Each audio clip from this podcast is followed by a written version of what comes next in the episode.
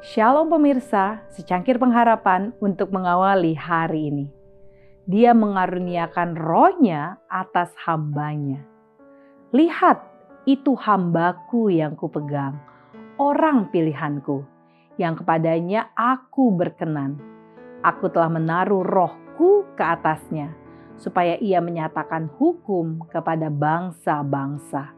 Yesaya 42 ayat 1. Kepada Yesus yang mengosongkan dirinya untuk keselamatan umat manusia yang sesat.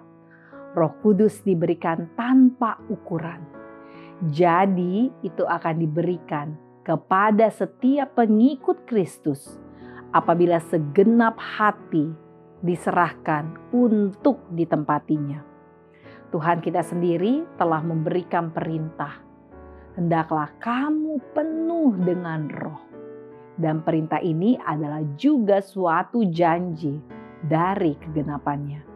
Itu adalah kesenangan yang baik dari Bapa bahwa di dalam Kristus seluruh kepenuhan Allah berkenan diam di dalam Dia dan kamu telah dipenuhi di dalam Dia. Khotbah di atas bukit halaman 31. Tuhan ingin Anda bekerja bukan dengan meremehkan diri sendiri atau putus asa, tetapi dengan iman dan harapan yang paling kuat, dengan keceriaan dan sukacita mewakili Kristus kepada dunia. Agama Yesus adalah sukacita, damai sejahtera, dan kebahagiaan.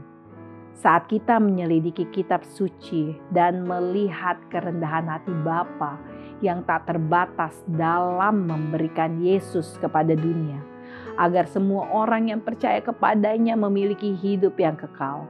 Setiap kekuatan dari eksistensi kita harus digunakan ke dalam aktivitas untuk memberikan pujian dan hormat dan kemuliaan kepada Dia atas kasihnya yang tak terkatakan kepada anak-anak manusia.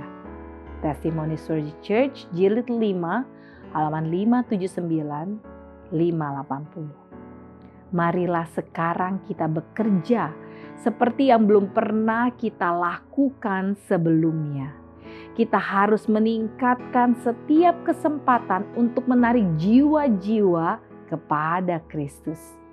Pekerjaan yang akan dilakukan oleh umat Tuhan dinyatakan dalam kata-kata inspirasi lihat itu hambaku yang kupegang, orang pilihanku yang kepadanya aku berkenan.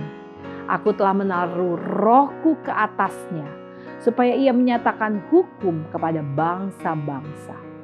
Dia tidak akan gagal atau putus asa sampai dia menetapkan penghakiman di bumi dan pulau-pulau akan menunggu hukumnya.